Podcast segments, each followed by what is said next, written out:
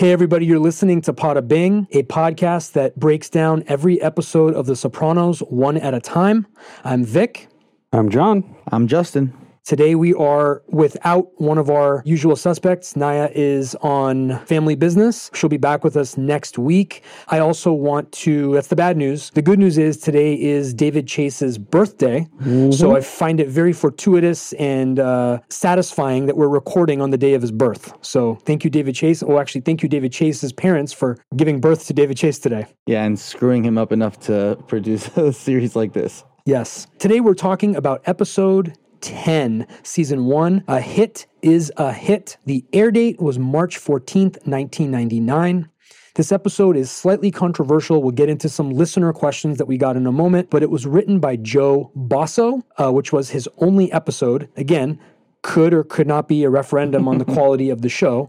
Uh, and Frank Renzulli, who we've seen many times and has written many more episodes down the road. It was directed by Matthew Penn, Penn is a big shot who's directed and or produced over 150 primetime TV shows, including NYPD Blue, Law and Order, New York Undercover, Brooklyn South, of course, The Sopranos, House, which is one of my low key favorite shows from back in the day, Damages, another good low key show, The Closer, and Royal Pains. HBO synopsis Christopher and Adriana cut a deal with a famous gangsta emphasis on the A rapper, who claims that Hesh pocketed royalties belonging to a cousin who recorded several hit songs decades ago. Meanwhile, Tony plays golf with Cusimano and his white bread friends.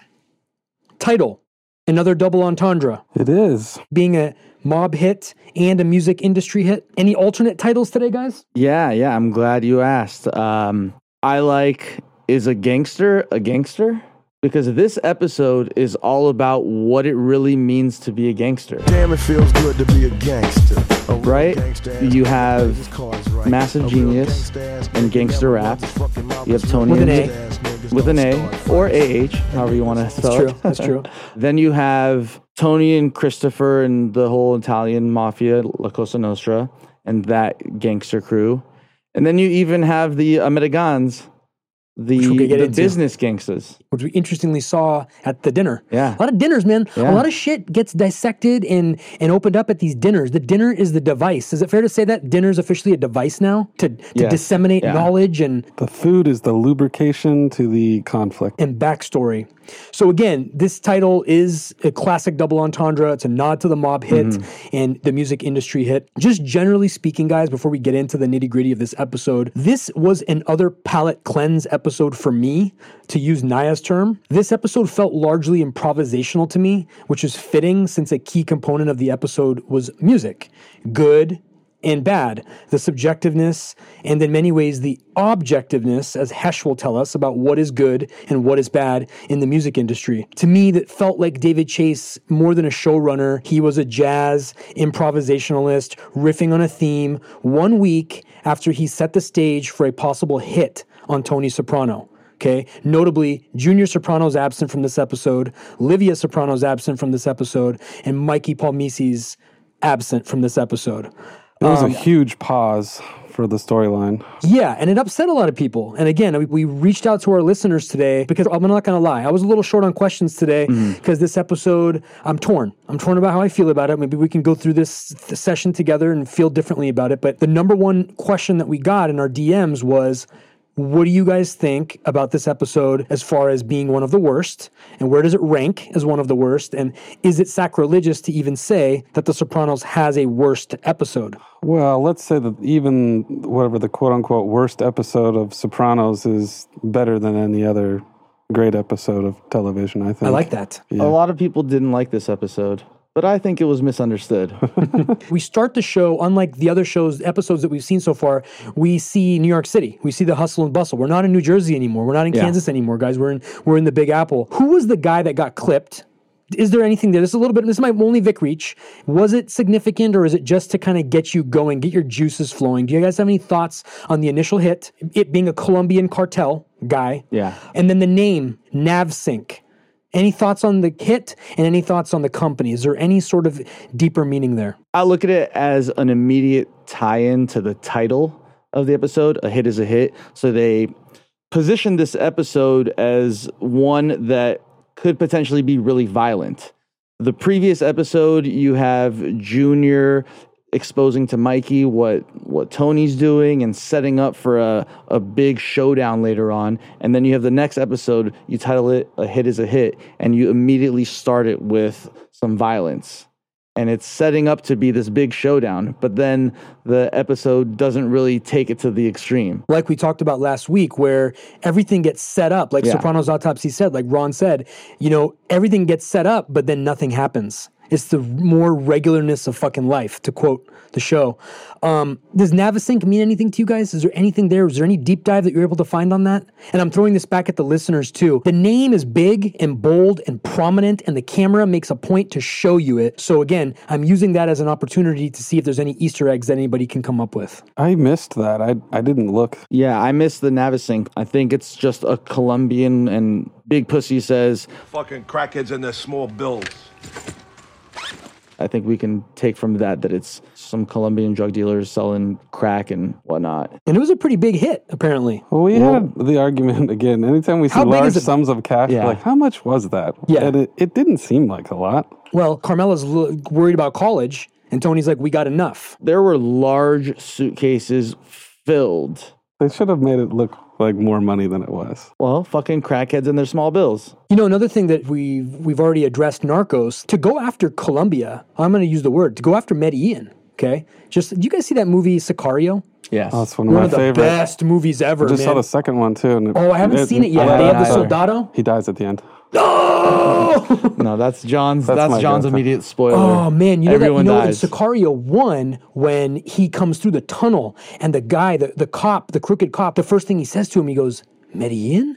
That is such a powerful line because it encapsulates everything about Benicio del Toro, who's one of mm-hmm. my favorite actors, by the way. How sick would it be if he makes it into the Many Saints of Newark? If you find a role for Benicio. Oh, anyway, uh, Cartel. Oh man, but to hit Medellin, Tony Soprano is flexing. It's a it's a show. It's a sign of power, and I again, it's to me, it's not a throwaway scene. It is a throwaway scene in the sense that we see it, it's over, and we probably never have an encounter, from my recollection, with the Colombians again. But it is a sign of power. I think it's what it's trying to demonstrate with that scene is the first really big come up for Christopher. That's when he makes a really large sum of money and he's able to kind of lavish Adriana with a couple of prize Leclerc. possessions late, later on, takes her out, buys her some dresses, sets her up with her uh, career, Right. quote unquote. which is actually deep, man. So we're not going to spoil it, but a lot of things that lead to her downfall are set up in this episode. Yeah. The industry that she wants to get into and the kinds of activities she wants to participate in. A seed was planted in this episode, um, and we'll, we'll get into that. We'll get into that in a moment. Another quick topic I want to hit with you guys is more of like a this idea, okay? And tell me if you guys agree or disagree. But one of the techniques of the show, and one of the techniques that the show masters to pull in as broad of an audience as possible. So there's people that don't necessarily care about the mob, especially when I was watching this show, you know, back in the day. You know, my girlfriend didn't care for any of the topics. My girlfriend, now wife, she didn't care about any of the topics and the, and the actual substance of what it was. But there were a lot of aspects of the show that pulled her in. And one of the things that this show does is is this consistent use of illusion, okay? Movie references, real world mentions. And this episode was like chock full of them. Jimi Hendrix, Alec Baldwin, Steven Spielberg. Do you guys have any sense of whether this tactic is unique to the Sopranos or if it's a pretty common device. And what I'm getting at is I know it draws me in closer as a viewer even today 15 20 years later as I'm watching it. I'm like, "Oh wow, they just name dropped Alec Baldwin in the Hamptons." I get sucked in. I feel like I'm kind of a fly in the wall. It humanizes the characters so much, but I wonder if there's any novelty to what the show is doing. I don't recall seeing it used so confidently in other shows. What about you guys? It's used now, but did The Sopranos pioneer it? I don't think I've ever fully ex- examined a show the way that I do The Sopranos. So Yeah. now I I would have to Vic reach uh, everything But it's else one I of the reasons why I fully examine it because they drop all these cultural references over and over again. It kind of almost makes you smarter. Watching The Sopranos was one of the was probably the first show for me that watching it actually made me smarter. Another another example I'll give you is Tony drops this term IPO. Okay. Yeah. The show dropped in 1999, right on the precipice of the dot com explosion of 2000. And there's multiple, multiple mentions of IPOs and stocks and all that stuff. Again, this is just an example of illusion and the show kind of taking you along for the ride, but also making you more intelligent. And a lot of people are going to roll their eyes because they're saying it's TV, but it's way more than that to me. It's HBO. So, Okay, so we'll leave that. And topic, quick topic C before we get into the main things. The listener comments again were that the general consensus is that this is the weakest episode of season one. What are your thoughts on why? And do you disagree with that? there's a big expectation for confrontation for something momentous in the in the series to happen at this point the entire first season is building up to this showdown between junior and tony we are just getting over boca where they're insulting each other a bit subtly but forward enough to where junior is planning some sort of a retaliation or retribution or punishment for tony and then we get a full episode where Junior is non-existent. Tony is a part of it, but this is mainly focusing on Christopher and Adriana and even Hesh, who's low key one of my favorite characters. I don't know if that's just because Love Hesh. he's a fellow Jewish paisan. It, we should all be so lucky if we have Heshes in our lives. Yeah. But I just think that you're expecting this big showdown and you get this somewhat tangential episode that is another s- standalone a la college. Another nod to my thesis that Hesh's horses would be a great prequel series. Hesh's horses. Whoever heard of a Jew running horses? I enjoyed the episode. I So you I almo- disagree? I almost took the challenge because there's so much written about how bad this episode is that I wanted to. Be a contrarian and tell me To- why it's a good uh, episode. I haven't decided yet, but I will say that after watching it multiple times, that there are gems and there are moments that we still use in our day to day. It's meme inspiration. Yeah. Uh, you have to appreciate the little stuff about Sopranos, and I think it's the really good episodes that we've seen already that outshine an episode like this, but don't necessarily make this a bad episode. I I totally agree. Look, the other thing is sometimes most of the episodes are so good that it's almost easy. It makes it a little bit lazy to have to like talk about the greatness. But on certain ones, you have to work a little bit. And there are a couple of, there's a zinger that, you know, for various reasons we will not repeat. But when Hesh is explaining, you know, why he's not going to pay reparations, I mean, that was a zinger and a half. You notice the camera cuts right to Tony, and even Tony's expression is like, damn. Well, it cuts to Massive Genius with a direct eyebrow raise. He, he finds it a little amusing, but you could tell he's, It's true. he's put I off. mean, Hesh was the winner of that whole encounter. We did have a so we have a really name drop listener, Mamet Walker, um, works with the Howard Stern Show. Yeah. he's been following our page for quite some time, and we had mentioned that if you have questions, DM us. He had sort of an issue with how the series portrays black people, and it was this episode in particular sort of stereotyped the and just the language and the way that they dressed, and it it was like this gross overstatement of the culture, uh, particularly even with rappers, the way that he was dressed, the way he, he acted, it was just a little off.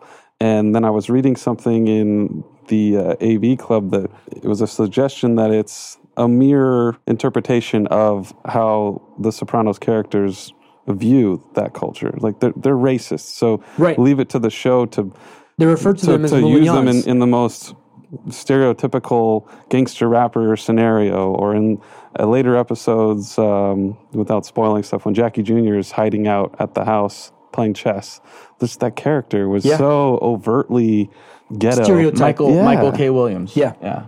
so it's just an interesting kind of deeper discussion about I have a question about Massive was it, was it a bunch we- of white writers sitting around Right. writing this Right, right. Yeah. That's true. That was one of the critiques is that it was almost it was oversimplified and nothing was fleshed out. But let's come back to that. Okay.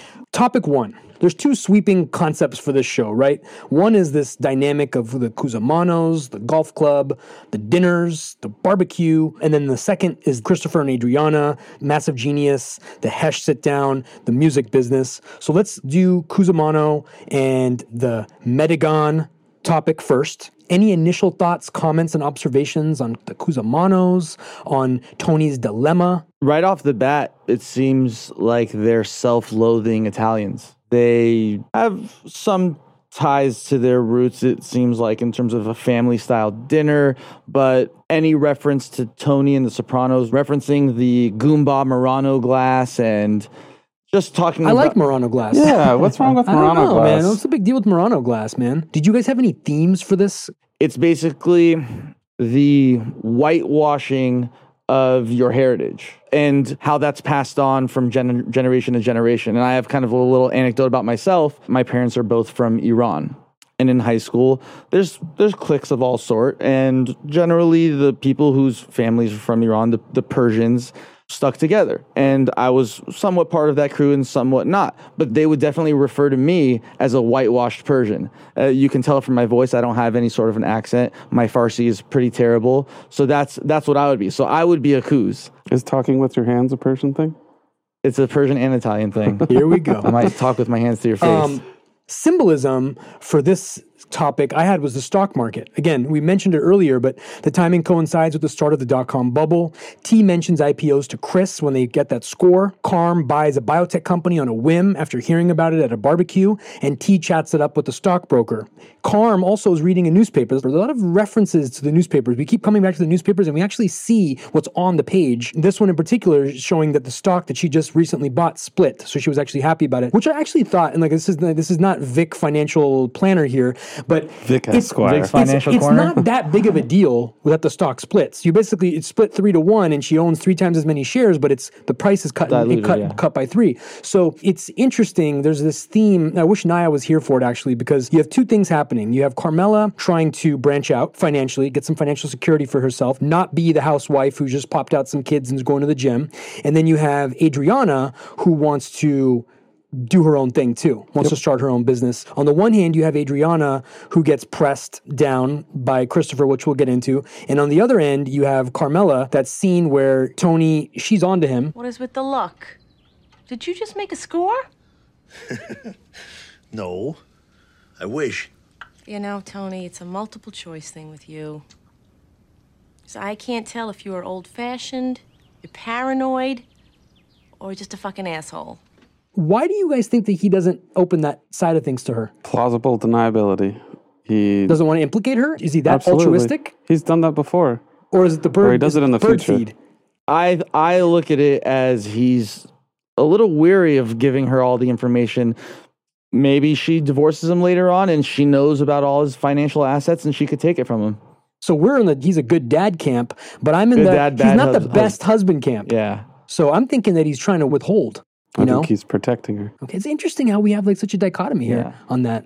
I think he's a bad father, but a good husband, and I think he's a great father, but a eh, so-so husband. You want to go deep dive on the newspaper that Please. Carmela's reading? Please, So it turns out the name Peter Kelly is in bold black letters. okay. That you see. Peter G. Kelly was the show's set production assistant. So was there a little watermark left there to I'm say? pretty sure. I believe it all, man. By the way, how great was that that one of our listeners legitimized my Vic Reach? I don't know if I forgot what it was. I, but I did see that. It was something, and he like totally legitimized it. I forgot now, but I was so happy because look, again, it comes back to it. People, there are people actually out there, believe it or not. Like we're not the best at dissecting the show. There's so many different angles and vantage points and viewpoints and perspectives and, and contexts that different fans live in that will be able to bring ideas to the show, and that's what I'm grateful for because they're bringing it to light. And nothing made me happier than hearing that that wasn't a reach, that it actually was. There actually was like a, an Easter egg. I think you're your own worst critic though on this reach thing. We we appreciate your reach. Of course. Well, look, I have been legitimized a hundredfold, uh, and I can't wait for it till we talk. We're going to create a Ron, Instagram page, Um, all of the he's- reaches. He admitted to his OCD. He just wants to get it right. I just want to get this Yeah. right because this Yeah. is my again. We've talked about it. We had dinner last week, and you guys know that I'm done with the show after this. So I need to. We'll we'll see. We'll just see. just when you think you're out, Pull we'll pull back you in. back in. Um, okay, so new characters. We are introduced to two people. We're introduced to Jeannie Cusimano, and we're introduced to Bruce Cusimano. I'll start with Jeannie Cusimano, who's played by Sandra Santiago. She was formerly Detective Gina Calabrese on the 80s TV series Miami Vice, and Bruce Cusimano is played by the actor Robert Lupone.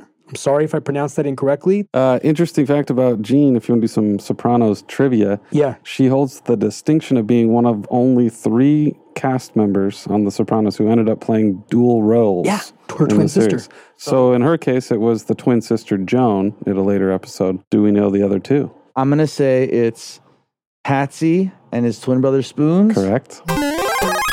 and Gino, who we've met, and Vito. Yeah, there you go. Is that correct? I haven't been able to confirm the third one. Okay. Uh, Bruce Cusimano's played by the actor Robert Lupone. He is the brother of Patti Lupone. He is also a decorated Broadway star and formerly trained dancer from Juilliard. He only appeared in this show. This is an amazing little factoid that I found kind of interesting. The amount of times the Cusimanos are mentioned, Yeah. he was only in the show five times out of 86 episodes. Really? Five times. Wow. Yeah. You feel like he's he's got such a weight, right? Well, he's referenced. He has such a big role because he's the person that introduced Dr. Melfi to Tony. So he's mentioned and referenced in therapy sessions through Carmela, through Tony. He's like the Naya that brought us together. That's true. Wow. He's the connective tissue. Uh, wait, let me jump into the questions for you guys. Tony distinguishes himself from the Medigan, like Bruce, the Wonder Bread Wops, as he calls them. What are your thoughts on that? What's the difference? I'll throw it right back. What does it mean to be white? What is whiteness? Would Massive Genius say that Tony's not white? No, Massive Genius would say, Tony, I'm sorry. Sorry, buddy, you're white. But Tony doesn't look at it that way. Tony sees himself as Old country. s- old country, second generation, third generation Italian from the old country, whereas Dr. Cusimano, he could be even closer tied to the old country, but he doesn't act like it. I'm going to throw a word out at you guys. Yeah. Is it civilized? Is that a ass- assimilate. It's assimilation. Yeah. So like the the Medigan aren't more civilized than Tony. It's a question of they they're more assimilated Yeah, into yeah. the culture, into American into culture. American culture. Um, there's a cultural reference. We're all, I'm always going to bring them up because I'm always curious. He says when he's playing golf that the ball runs like a frightened fawn. It's a W.C. Fields reference.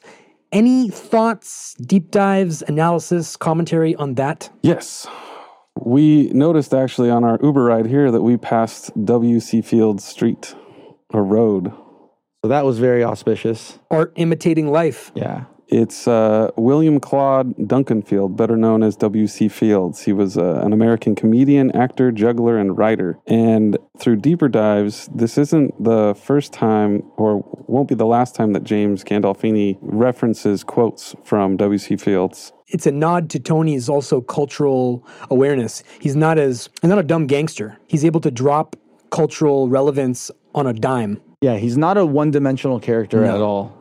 And this episode, for him at least, and Melfi mentions it, You seem to want to branch out. What's stopping you? The guys, you know, what they think if I started hanging out with the Medigan. Thank you.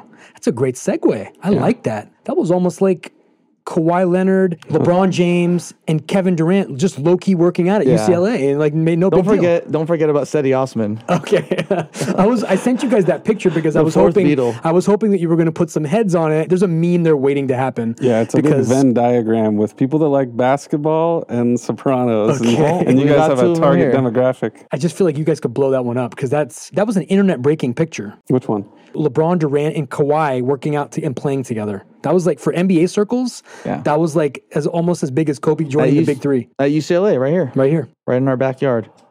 Um, Al Capone, another cultural reference while they're playing golf. There's a mention of Al. These these guys, these Medigans, you know, they just want to know about the. They want to know about whether the Godfather was real. They want to know what Al Capone was like. They want to know what John Gotti was like. Uh, there's a mention of Al Capone's Mount Plymouth. Tony, you ever play that place in Orlando? No, I never get down there. Well, Disney World. You know, Al's place. Mount Plymouth? Al Capone built it. Oh, shit. Capone was a golf fanatic. That's right. So you guys watch A&E. Another cultural reference that I know nothing about this person, Galante, who is dead. There's a picture, there's a famous picture that I had actually never seen. I'm embarrassed to admit it for being a host of a Sopranos retrospective, but not knowing about this picture. But there's this picture of a guy named Galante who's dead with a cigarette hanging out of his mouth. What's that reference there? So it was a cigar. He was well known for always smoking cigars. And Galante was uh, Carmine Galante. Shout out to another Carmine. Carmine Galante was an underboss of the Bonanno crime family, one of the five major families. He was eventually the boss, but there was a lot of illegitimacy behind him being the boss. Um, he had a huge beef with the Gambino crime family, connection to the Gottis. And through that beef and his illegitimate status, a hit was put on him and he was one of the few bosses that was taken out. And there's a really famous picture of of him with a cigar uh, laying right by his mouth as he's dead on the floor. So he had a daughter, Nina, is actually David Chase's second cousin. Yo, when you see something ill, you know what I mean? That's woke. Anything ill you see is woke. That's some mic drop shit right there. Yeah, John's a pretty good bullshitter. totally not true. Well, Totally so, not so, true. Speaking of bullshit, did T ever meet John Gotti? I would think so. Well, if he lives in that universe, then he probably knows Johnny Sack, and they've crossed paths before. If if Tony has connections to the New York side, I'm sure they've swung some clubs together or Well, let's let's think about just that story in general. I, I look at that as the point where Cusimano and the the Medigans are trying to get something out of Tony, and they're obviously insulting him, asking him these questions about something that's supposed to be unspoken. And he's getting really frustrated. And at that point, he's just like, you know what? I I don't want to blow up. I don't want to give them the ammunition to look at me as the stereotype that they're painting me to be. So he just goes on about this made up story about how John Gotti outbid him from an ice cream truck and rings the bell all the way home. And he does this hand gesture, basically like you're a bunch of jerk offs. Oh, good catch. Yeah. I like that. he didn't want to show them that he was annoyed by them answering all those questions about the mob. But I, I think he wanted to give them enough info to shut them up, and then, like you're saying, the gesture Which was just to- actually uncharacteristic of Tony. Like he didn't. He gave Bruce a look. He threw him a look, and he does his little menacing walk. But he uh, he shapeshifted, man. He used Melfi's therapy again and gave these people the illusion of power. Yeah. he was know? embarrassed a little bit. Yeah. I- and uh, What does Cusimano think is in the box at the end? So this is a Godfather reference. What is the Godfather reference? Part 2. Okay. In The Godfather Part 2, young Vito Corleone, played by Robert De Niro, is sitting in his apartment with his wife and gets some rocks thrown at his window. And across the the apartment is Clemenza, who eventually becomes a really good associate of his. But Clemenza has a bag that he just hands to him. And you're supposed to think that they're, the cops are about to raid Clemenza's place and he's trying to hide this bag. And it's filled with guns. Tony's really good at implying violence or crime or things of that nature. He, he doesn't tell him what's in the box, and not knowing what it is leaves it up for interpretation. And He's that's very good that's at keeping his worse. cards in his sleeve. Yeah. He kept his cards in his sleeve with Carmela about the money. He has a lot of restraint. Yeah. For And a that's- guy who's very impulsive. That's that's the main factor in that Godfather reference is that Vito Corleone, although he does actually look inside the bag, when Clemenza comes back for it, he asks him, Did you look inside? He said, No. Clemenza asks, Why not? He says, It doesn't concern me. I don't need to know. And that's what gains his trust. What's in the box? What's in the fucking box? Give me the gun. What does Tony do if Cusimano refuses the box? He made him an offer that he couldn't refuse. All right, let's leave the Cusimanos and the Medigans and let's talk about topic two, which is the music business. Christopher and Adriana, massive genius, this character that we're going to be introduced to, and of course, Hesh's involvement. A couple of key moments to set this up for everybody. Christopher finally acknowledges that things are looking up, which is a big change from the past few episodes when they're waiting for burgers. Also, another little subtlety is that Christopher refers to Carmela as his cousin. And we're not giving anything away per se by talking about this right now, but we later learn that Tony was really close to Chris's dad, Dickie, and they were like brothers. So that's why Tony considers him to be a nephew. But biologically, Christopher is Carmela's cousin. So Dickie Moltisanti is Carmela's first cousin. Yeah. But Adriana also does mention that Christopher and Tony are related as well. Through Chris's mom's last name is Blundetto and also we know Tony Blundetto. Yeah. So there's relations on. They're all they're all mixed up. Um, two new characters that I was blown away by. Defiler to Visiting Days, Richie Santini, who is also uh, Adriana's ex boyfriend, played by an actor named Nick Fowler. A Cornell graduate, a major label recording artist in real life, and a novelist whose debut, A Thing or Two About Curtis and Camilla, was compared to Harper Lee's To Kill a Mockingbird. Wow.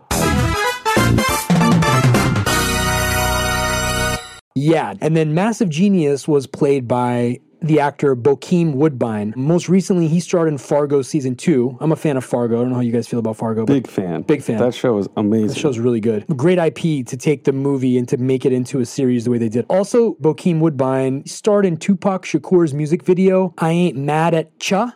Mm-hmm. Whom he formed a close relationship with, which I'm a big Tupac fan. I thought that's pretty cool. He was also in Wu Tang's Protect Your Neck. Nice. Um, And the best movie that he was in, Life, with Eddie Murphy and Martin Lawrence, can't get right. I was going to say a better movie than Life was he was Sergeant Crisp in 1996's The Rock with Sean Connery Ah, and yeah, Nicolas that's right. Cage. That's right. That's a good great movie, right? So those are the two new characters we've got. A couple of memorable lines that I had. I don't know if you guys had any, but Christopher says, Hey, who's fucking welfare check? You got to cash to get a burger around here. And then the second thing is that he says when he comes home with Adriana after that experience at the, the burger joint is, That guy's a gangster? I'm a gangster. I'm an OG original gangster, not him, fucking lawn jockey. we'll come back to it with Yeah. Paulie too. They're blown away that these people think of themselves as gangsters. Any comments on that? Yeah, going back to what I think the alternate title should be. What is a gangster? He first says that Massive Genius isn't a gangster, but then he says, What do I got? I sit in a fucking pork store for Christ's sake. But the moolies, they got it going on. And they're on TV. They don't take no shit. Soprano crew, it's always secret this or after that. Fucking gets on my nerves. Junior with his moldy old sweaters, and he's a fucking boss. Is Junior a gangster with his moldy sweaters? Or are these businessmen? Are they gangsters? Are we equating being somebody involved in criminal activity and making money off of it a gangster? If we are, then probably based off of volume, those businessmen in the boardrooms, those are the biggest gangsters. Right, right. In terms of dollars and Yeah. cents, yeah. Um, a couple of stylistic and technical observations from this part of the show. The walk, when Christopher and Adriana are walking up Massive Genius's staircase, every time I've watched this episode, the camera pan, plus the spiral, plus the cadence and the steps, it's all too a little choreographed for me. No. Vic Reach.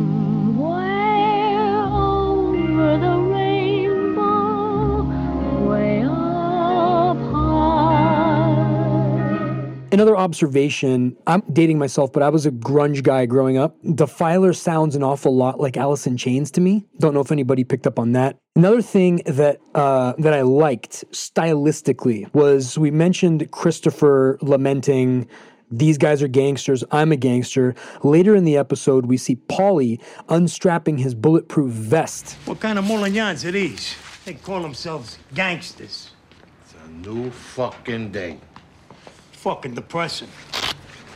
I just thought it was a very powerful scene for Paulie. He's kind of coming in. He kind of looks like a like a cleanup hitter for the Yankees. It was a good moment for Paulie. Great moment for Paulie. Where's my baby? Polly, baby, get that big dick in the jacuzzi now. Oh.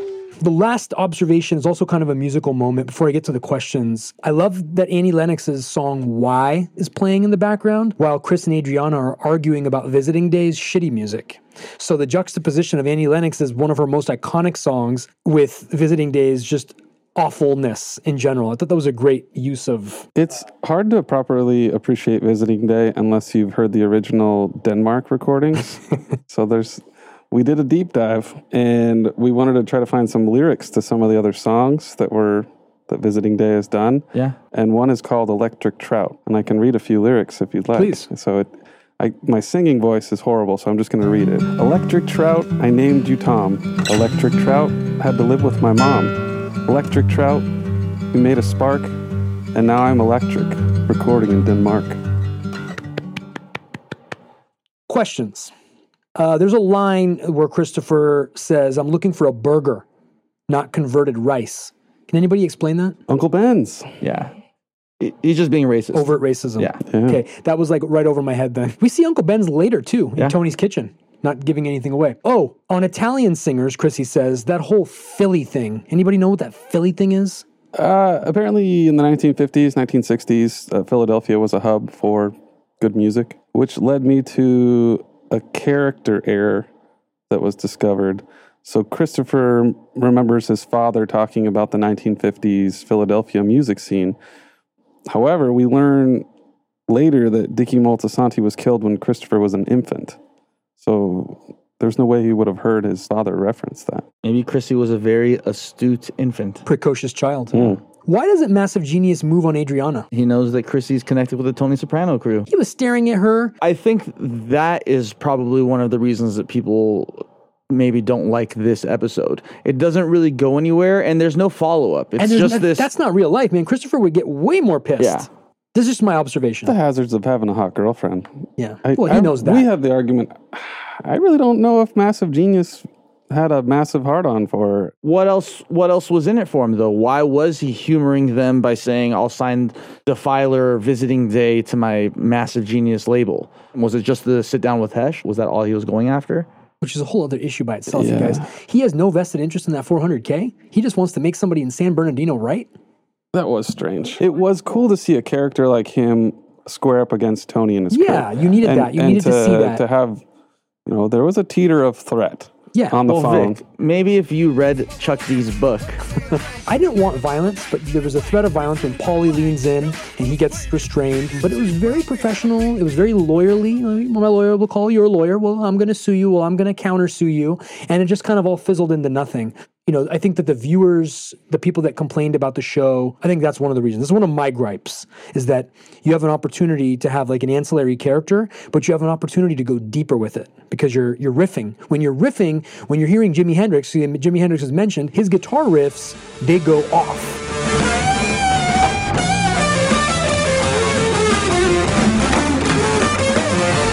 Not like, you know, we're just going a couple of acres away from the reservation. Jimi Hendrix's guitar riffs go off the fucking reservation. And they had an opportunity to do that here and they didn't. And so for me, I'm kind of like, okay, so what? In later seasons, we have a rapper played by a real life rapper. If The Sopranos was filmed today, who would play Massive Genius? Would it be Ooh. Kanye? We had Common. yeah, we were thought thinking common. Someone eloquent, someone intelligent, someone who can act, someone who can act. John Legend could have done it too, actually. That would have been good. Um, Chrissy's technique of positive visualization. He mentions this to Adriana, and I'm going to turn this over to Dr. Pactaman. Well, this is more it's like a self-help technique from The Secret. I don't know if you're you're familiar with The Secret, but it's more about visualizing what you want to come true and then in turn summoning the powers of the universe to bring it to you. I used to use this technique when I was shooting free throws. My 50% free throw percentage probably shows that this might not be the most uh, the best technique to use. My technique was using the line from above the rim. How you like that, toy cop? Snap your wrist more. Excuse me? Ball needs rotation. Spread your fingers. Okay. There we go, the Tupac connection. Uh, Soprano's autopsy referred to three scenes with Adriana scantily clad, to just use a, a Medigan term, okay, as meta exploitation. Again, this guy can write. Thoughts on the choice to display her in this way? They use, they specifically show her undressing or, or pretty much naked three times in one episode when it's a show and it's an episode about her empowerment and upward Yeah. mobility. Any thoughts on that? that her sexual prowess or exploitation is always going to be an anchor. She's trying to impart wisdom onto Christopher. She's trying to give him advice. They're talking about her potential career, what's going on with the situation with Hesh and Massive Genius.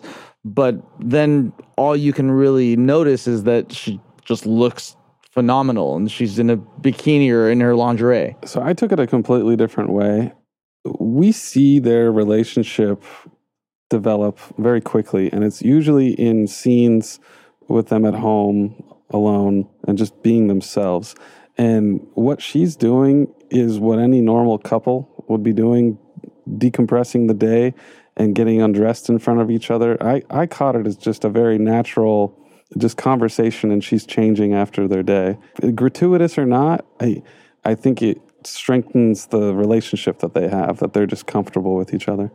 I was bothered by it. I, again, I'm going to go back to the word that I learned, meta exploitation. Uh, I just felt like it undermined everything that she was trying to do. But I think that was also part of the point. They were trying to show that maybe you know, her sexuality is always actually going to, it's going to be something that's going to be a hindrance for her because she's just going to constantly be objectified Yeah. no matter how many steps forward she takes. But I do want to say something about how progressive it was to have this episode and this scene in 1999 and to, to showcase it, you know, because we're dealing with the same stuff right now today in 2018. And uh, they were on top of it in 1999. It's just a, again, testament to the brilliance behind the people that put this whole thing together. Okay, Junior, Livia, and Mikey Palmice, as I mentioned, all basically got the week off. They stayed in Boca, okay, for this episode. Why wouldn't Junior be at the sit down with Hesh and Massive G? This is like a significant 400K coming out of his enterprise. Is there any controversy to that, or is it much of ado about nothing? Hesh really isn't. He's an ancillary character to the crew. I know he has to pay up to Junior, and we dealt But with if that. his in pockets are light, Yeah. Junior's pockets are going to be light. I think you make a really good point. Why wasn't Junior there? He was he was there for the sit down with Hesh earlier when he was taxing him.